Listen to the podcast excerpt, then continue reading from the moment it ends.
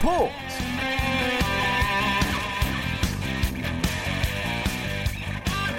안녕하십니까 스포츠 스포츠 아나운서 박태원입니다. 손흥민 선수를 향한 걱정의 목소리가 여기저기서 나오고 있습니다. 해리케인 선수가 복귀한 손흥민 선수의 위력이 좀 약해졌다. 이런 얘기가 나오고 있는데요. 3월 A매치를 주목하고 있는 국내 팬들은 물론이고 리그 막판 치열한 순위 경쟁과 또 챔피언스리그 8강전에 시선을 두고 있는 토트넘 팬들 모두 손흥민 선수의 약해진 공격력과 함께 체력도 걱정하고 있습니다. 손흥민 선수의 득점포가 멈춘 것이 원인이겠죠. 지난달 보르시아 도르트문트와 그 챔피언스리그 16강 1차전 이후 5경기째 골 소식이 없습니다. 토트넘의 핵심 공격수 케인의 복귀에 기대가 컸지만 케인이 돌아오면서 손흥민 선수와 시너지 효과 이 기대가 또 컸습니다. 예상과 다르게 흘러가는 분위기가 있고요. 그래서 대표팀에서의 활약도 걱정하는 목소리가 이어지고 있는데요. 자세한 이야기 잠시 후에 나눠보겠습니다. 영국 현지 반응도 살펴볼 예정이니까 기대해 주시고요. 먼저 오늘 들어온 주요 스포츠 소식부터 정리해 드립니다.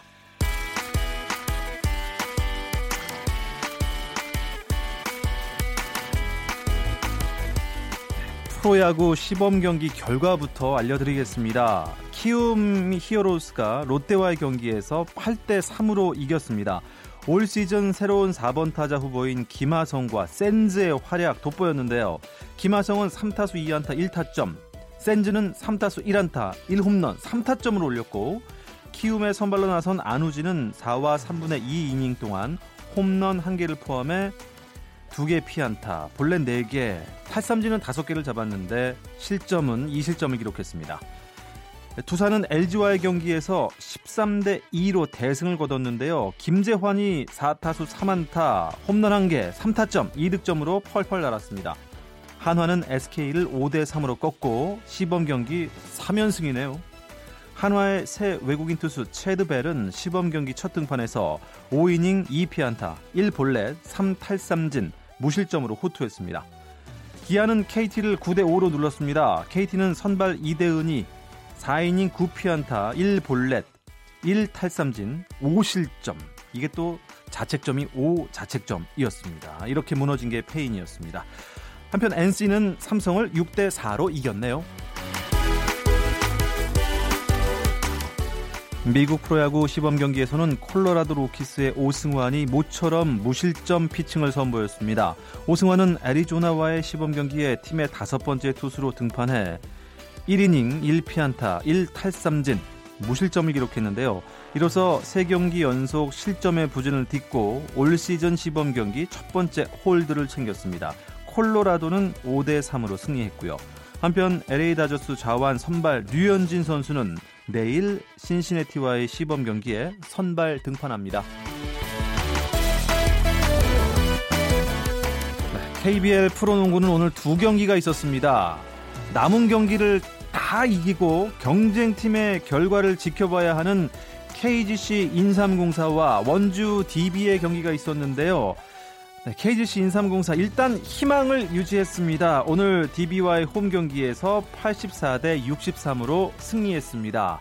아, 그리고 오늘 전자랜드와 현대모비스의 경기가 있었는데요. 현대모비스 원정 경기에서 정말 구단 역사상 최다 동률인 41승에 도달했습니다. 103대 92로 모비스가 전자랜드를 이겼습니다.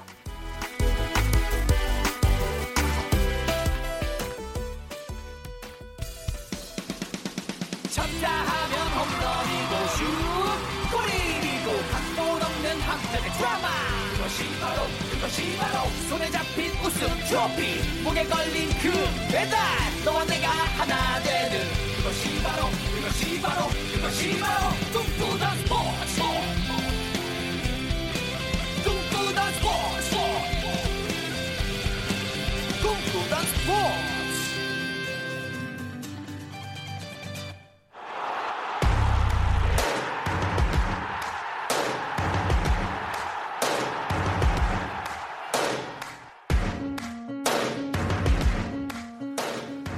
스포츠 스포츠 목요일에는 해외 축구 소식 들어보고 있는데요. 유럽 곳곳을 누비면서 우리나라 유럽파 선수들 이야기 전해주는 이건의 발품 스토리부터 듣겠습니다. 이건 기자 만나보겠습니다. 나와주세요. 안녕하세요.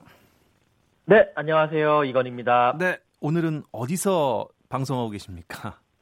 네, 오늘도 역시 런던에서 지금 방송을 진행을 하고 있습니다. 예. 이 손흥민 선수의 전담 마크맨으로 저희가 붙여드렸는데요. 요즘 손흥민 선수의 골 침묵, 이건 기자 어떻게 보십니까?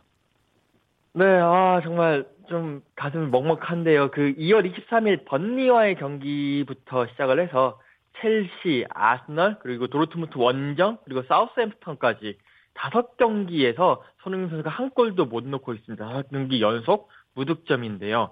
어, 이제 살펴보면 여러 가지 사정이 있습니다. 일단 그렇겠죠. 이게 해리 케인의 예, 복귀와 결을 같이 하는데 이 번리와의 경기에서 해리 케인이 부상해서 복귀를 했습니다. 근데 이제 그때 이후로 이상하게 잘 안 맞아 들어가고 있고 또뭐 이제 번리전 빼고 이제 첼시, 아스날, 도르트문트까지는 어, 상당히 토트넘으로서도 상당히 조금 어, 상당히 까다로운 그런 팀들입니다. 그렇기 때문에 어, 또 여러 가지 그런 공격 찬스라든지 슈팅 찬스가 어, 많이 나오지 않았고요. 일단은 그 경기를 치르면서 손흥민 선수 본인의 경기력은 나쁘지 않았어요. 뭐 감독이 원하는 그런 움직임이라든지 네. 여러 가지 돌파라든지 이런 것들도 보여줬기 때문에 어, 다만 이제 그와 이제 반비례해서 볼이 오는 횟수가 좀 줄어들었다 이런 부분이 좀 아쉬운 것 같습니다. 사실 해리케인 선수가 복귀하면서 어, 해리케인 선수에게 기회가 많아지는 건 뭐 당연한 일이겠죠. 그런데 좀 이 손흥민, 해리케인 이 시너지 효과를 내면서 토트넘도 더 경기가 잘 풀릴 줄 알았는데 좀 그렇지 않았나 봐요. 네, 맞습니다. 어, 이제 그 다섯 경기에서 해리케인 선수는 네 골을 넣었거든요. 그런데 해리케인은 네 골을 넣었는데 토트넘은 1승 1무 3패로 상당히 부진했습니다. 네. 당연히 이제 프리미어리그 우승권에서도 탈락을 했고요. 사실상 거의 탈락을 했고요. 이제 케인이 골을 넣는데 토트넘은 승리가 없다. 이것은 이제 케인 선수의 몸 상태가 100%가 아니라는 뜻이기도 하거든요. 그러니까 케인 선수가 부상에서 회복한 다음에 몸 상태는 100%가 아니기 때문에 자신이 골을 넣는 데만 집중을 하고요. 그리고 이제 다른 주위 동료들을 이렇게 활용하는데 음. 상당히 조금 힘들지 않나라는 어 예전에 케인 선수가 100%몸 상태일 때는요. 뭐 볼을 잡았다가 뭐 슈팅을 하는 척 하면서 패스도 내주고 킬 패스 넣어주고 어시스트 해주고 이런 모습이 상당히 좋았는데 지금은 자기 개인 몸 상태가 안 좋으니까 음, 시야가 네. 좁아지는 거죠. 그냥 자기가 골 넣는 데만 집중을 하는 거죠. 그것 때문에 좀 시너지 효과도 나지 않는 것 같습니다. 영국 현지에서는 어떤 반응이 나오고 있나요?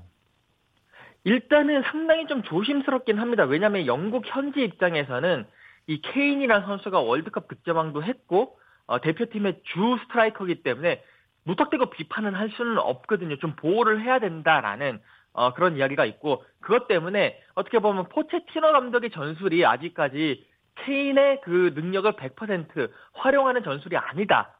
라는 식의 약간의 돌려서 이렇게 비판하는 모습이 많이 있습니다. 그것 때문에 이제 또 포체티노 감독도 지난번 사우스햄튼전에서는 손흥민 선수와 케인 선수의 조합이 아니라 케인 선수와 루카스 모호라 선수의 조합을 한번 시험해 보기도 했고요. 막 그렇게 되는데 일단 현재까지는 케인의 몸 상태가 끌어올라와야 된다. 그리고 그것을 위해서 팀이 노력을 해야 되고 조금만 더 지켜보자. 라는 약간 그런 분위기입니다. 네.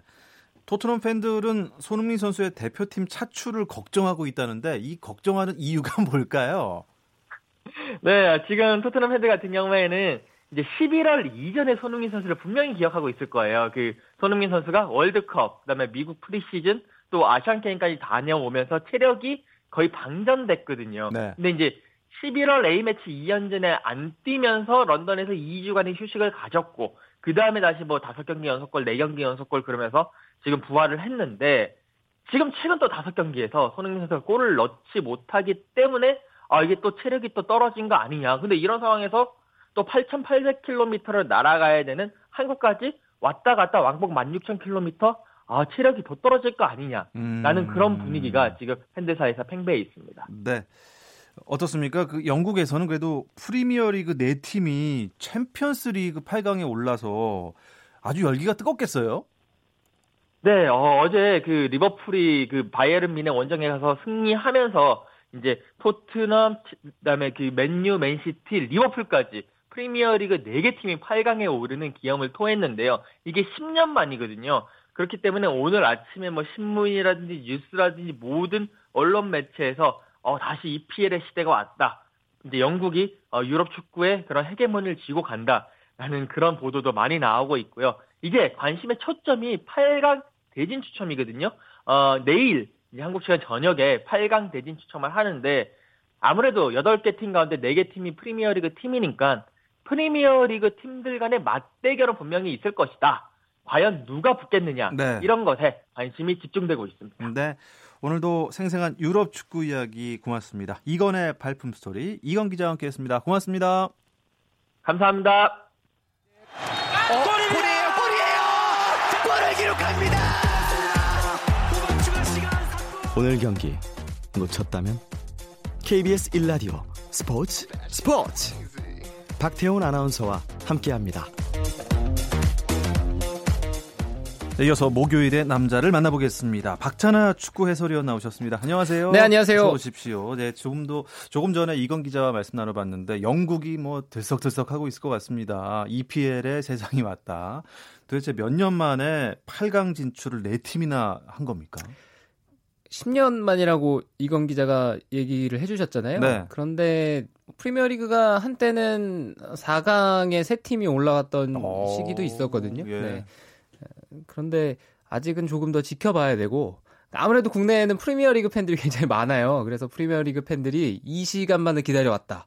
아, 네, 그런데 뭐 궁극적인 목적은 유럽 정상에 올라서야지. 예, 프리미어리그 팀이 지금 네 팀의 16강, 8강에 올라가 있는데 이 팀 중에서 누군가는 우승을 차지해야지만 맞습니다. 거기에 있어서 예. 방점을 찍을 수 있다는 생각이고요. 그리고 프리미어리그 팀들이 이제는 유럽 대항전에서 잘할 때도 됐죠. 예, 최근 몇 시즌 동안에 엄청난 돈을 프리미어리그 팀들이 다뭐 천문학적인 금액을 쓰면서 전력을 보강했는데 챔피언스리그에서 그동안 유럽 대항전, 뭐 챔피언스리그뿐만 아니라 유로파리그도 그렇고 부진했던 것도 약간은 어, 약간은 좀 의아한 네. 부분이 많았었거든요. 예. 네, 이번 시즌에는 일단 8강에 4팀 올라갔고 어, 이제 남은 경기들에서 프리미어리그가 어, 수확을 할 수 있느냐, 네. 결과물을 가져갈 수 있느냐 이걸 지켜봐야 되겠습니다. EPL은 아니지만 메시 또 호날두 아, 슈퍼스타 그 이름값은 한 것 같아요. 그렇습니다. 특히 한국 시각으로는 어제 새벽이었죠. 네. 어제 새벽에 호날두 선수의 해트릭 경기. 유벤투스가 아틀레티코 마드리드와의 네. 원정 1차전에서 2대 0으로 졌습니다. 원정에서 한 골도 넣지를 못하고 원정골을 터트리지 못했다는 점에서 8강 진출이 불투명한 거 아니냐, 어려운 거 아니냐 이런 얘기도 있었거든요. 네, 호날두 선수가 2차전에서 안방에서 치러진 경기에서 해트트릭을 달성을 했습니다. 그래서 3대 0으로 아틀레티코 마드리드를 도합 두 경기 3대 2로 물리치고 극적으로 8강에 올라갔습니다. 그러니까 호날두 선수가 이날 이날의 주인공이기도 했고 그리고 시메오네 감독이 아틀레티코 마드리드에 부임하고 나서 상대에게 한 선수에게 세 골 이상 내줬던 경기가 거의 없거든요. 어. 네, 거의 없는데 예. 그 주인공이 공교롭게 다 호날두였어요. 예, 원맨쇼 네. 했고요. 어, 오늘은 메시가 어떤 활약을 했습니까? 오늘은 리오넬 메시 선수가 바르셀로나가 리옹과 경기를 했습니다. 오늘 새벽에 이제 홈에서 치러진 경기였는데 어, 바르셀로나가 1차전 원정에서는 무승부 기록하고 안방으로 넘어왔는데 오늘 리옹과의 홈 경기에서 5대 1로 이겼어요. 굉장히 크게 이기고 한편으로는 예. 바르셀로나가 수월하게 8강에 올라갔다 이렇게 볼 수도 있는데 리오넬 메시는 이 경기에서 선취골을 비롯해서 두 골 그리고 두 개의 도움을 기록했습니다. 네, 다섯 골 가운데 이제 네 골을 본인이 관여를 했고요. 네. 네, 골도 하나는 페널티킥 골, 하나는 돌파 이후에 1대1 상황에서 침착하게 골 터트린 것도 멋있었는데 두 개의 어시스트가 기가 막힌 어, 감각적인 창의적인 예. 왜 리오넬 메시가 세계 최고의 선수인가를 너무나 잘 보여주는 두 개의 도움이었습니다. 이런 경기는 직접 가서 보면 기가 막힐 텐데요. 직접 가서 보면은 뭐 저는 저는 제 개인적인 느낌을 말씀을 드리면 제가 엘 클라시코를 현장에서 한 번 본 적이 있거든요. 네. 저는 개인적으로 느낌이 막 엄청나게 열광되고 그러지 않았어요. 왜냐하면 은 아, 예? 저는 제 눈앞에 펼쳐졌던 그 경기 자체가 그냥 상황 하나하나가 전부 다 그냥 말이 안 되는 상황들의 연속이라는 느낌만 받아서 그 움직임이요? 네, 움직임도 그렇고 선수들의 어... 그런 화면에서만 보던 선수들의 움직임이 내 앞에서 펼쳐지고 있는데 그게 마치 정말 컴퓨터 오락을 어... 보는 것 같아요. 게임기의 오락 속에서 그 나오는 그런 플레이들이 눈앞에서 나오고 있으니까 어, 이게 정말 실제 축구인가 아니면은 이게 비디오 게임인가 이런 것 때문에 저는 개인적으로 감흥이 그렇게 크지가 않더라고요. 근데 이거 저는 특별하지 않으니까 저는 오히려 이게 안 특별한 상황이고요. 저는 아, 오히려 약간 예. 일을 이렇게 오래 해왔는데 그런 상황이 진짜 실제 눈앞에서 펼쳐지니까 너무 신기해서 그 상황이 오히려 믿겨지지 않았던 거고. 어마어마했다는 얘기네요. 네. 한마디로. 아니, 아유, 후배가 스페인 여행을 간다고 그러길래 제가 꼭 가서 축구를 봐라. 그랬는데 오늘 그걸 봤다는 거예요. 아, 바르셀로나 홈, 예, 홈 네. 경기장에서 표를 구해서. 네. 근데 막 심장이 터지는 줄 알았대요.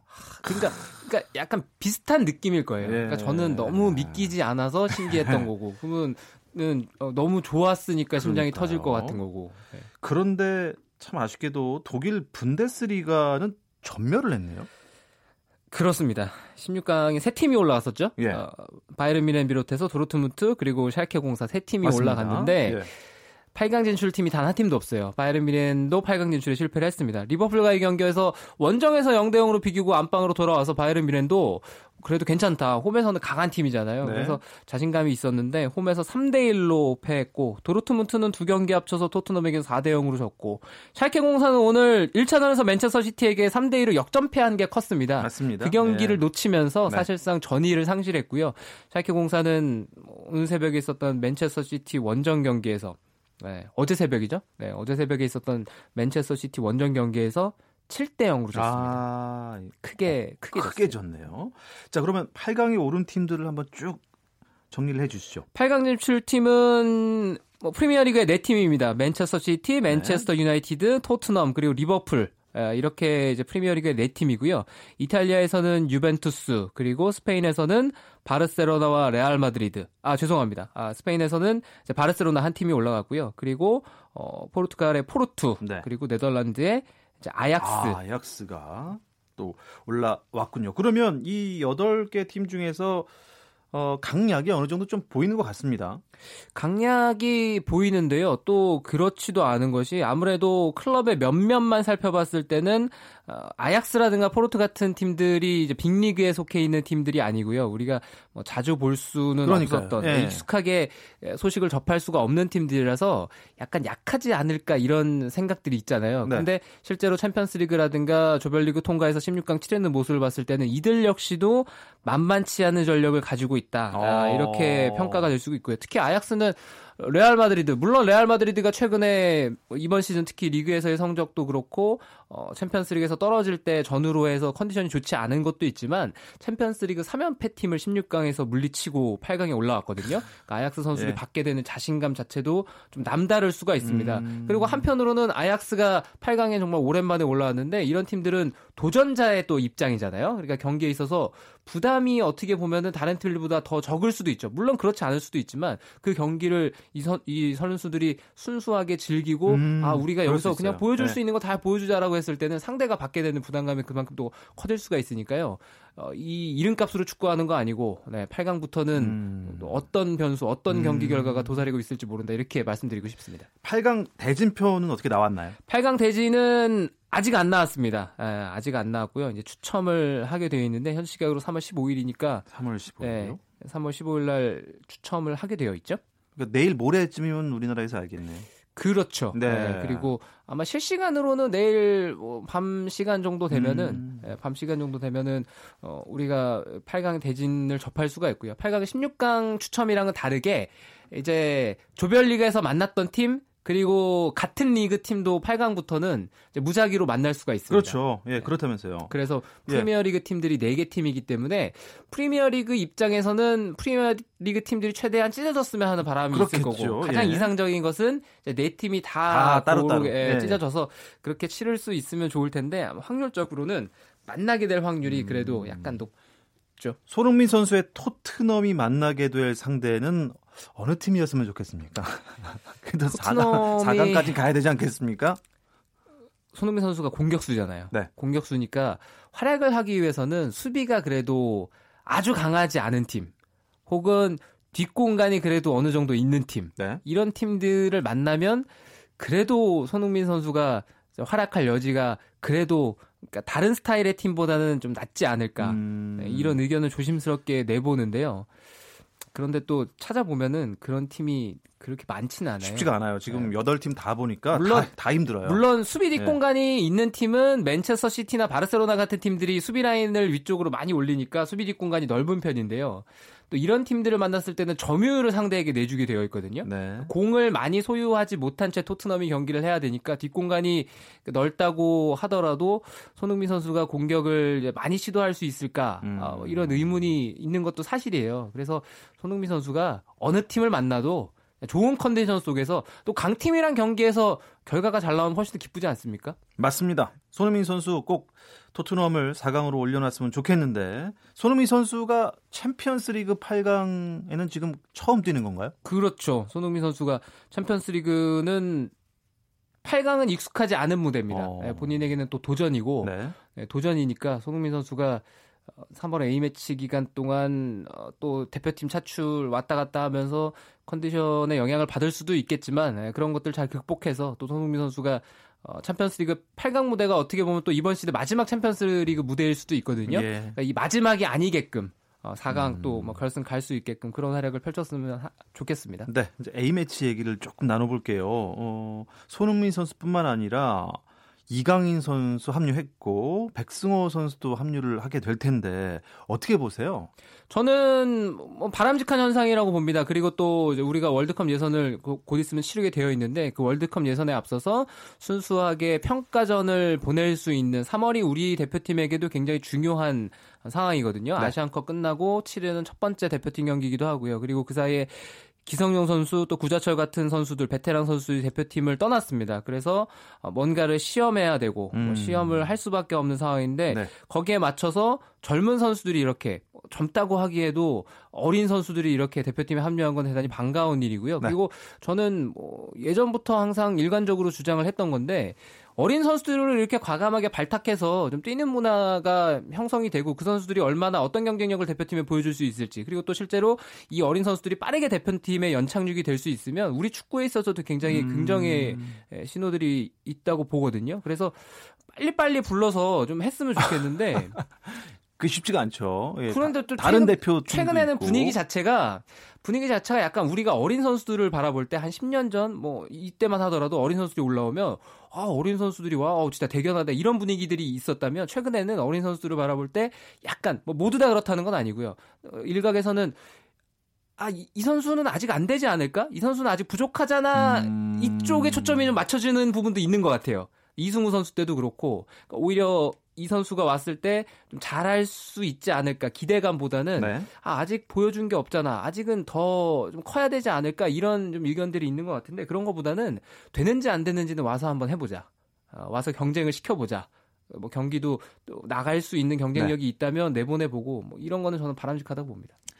이강인 선수, 백승호 선수, 그리고 권창훈 선수도 부름을 받았는데요. 어떤 활약을 할까요? 이강인 선수, 백승호 선수도 기대가 되고요. 특히 권창훈 선수가 우리 대표팀에게는 참 필요한 선수예요. 벤투 감독의 이제 전술적 측면을 봤을 때는 이선에 있는 미드필더들이 공격 지원을 많이 하고 네? 특히 득점력이 뒷받침되면은 팀을 운영하는데 훨씬 더 탄력을 받을 수밖에 없는 시스템이거든요. 그런데 권창훈 선수의 역할이 딱 그렇습니다. 이 선에서 전진이 되고 그리고 권창훈 선수가 슈팅력이 좋고 득점이 되는 미드필더라서 우리가 지난 아시안컵에서도 그 이선에서의 득점 지원이 좀 아쉬움으로 남았었거든요. 음... 권창훈 선수가 네. 대표팀에 오기만을 저도 많이 기다렸는데 권창훈 선수가 부상 이전의 모습을 빨리 되찾는다면 우리 대표팀에게는 분명히 도움이 될 겁니다. 네, 3월에 A매치 두 경기가 있는데 이때 우리 대표팀의 또 확 달라진 모습 혹은 또 아, 이 괜찮네 이 선수들 움직임 이런 모습을 꼭 보여줬으면 좋겠습니다. 손흥민 선수가 본인 커리어에도 그렇고 체력적인 면에도 그렇고 이 어린 선수들을 위해서 어떤 역할을 하면 좋을까요? 이제는 뭐 고참이잖아요. 손흥민 선수 그러니까 선수들 얘기를 들어보면은 그래도 경험이 많은 선수들 특히 손흥민 선수가 어떻게 보면 지금 우리 대표팀에게 있어서는 경험이라든가 또 뭐 리그 뛰는 리그도 그렇고 이런 선수들이 한마디만 해줘도 어린 선수들이 받게 되는 음. 영향력이 굉장히 크다고 하더라고요. 칭찬 하나 이런 거 하나가 어떻게 보면 선수의 자신감에 있어서는 굉장히 큰 영향을 많이 받았다. 네. 이런 얘기들을 이제 과거부터 과거의 어린 선수들이 나중에 이제 컸을 때 그런 얘기들을 많이 하더라고요. 그런 거 봤을 때는 네. 손흥민 선수가 뭐 많은 얘기를 직접적으로 하지 않더라도 행동 하나 잘 보여주고 뭐 좋은 얘기 한마디 해주는 것만으로도 어린 선수들에게는 분명히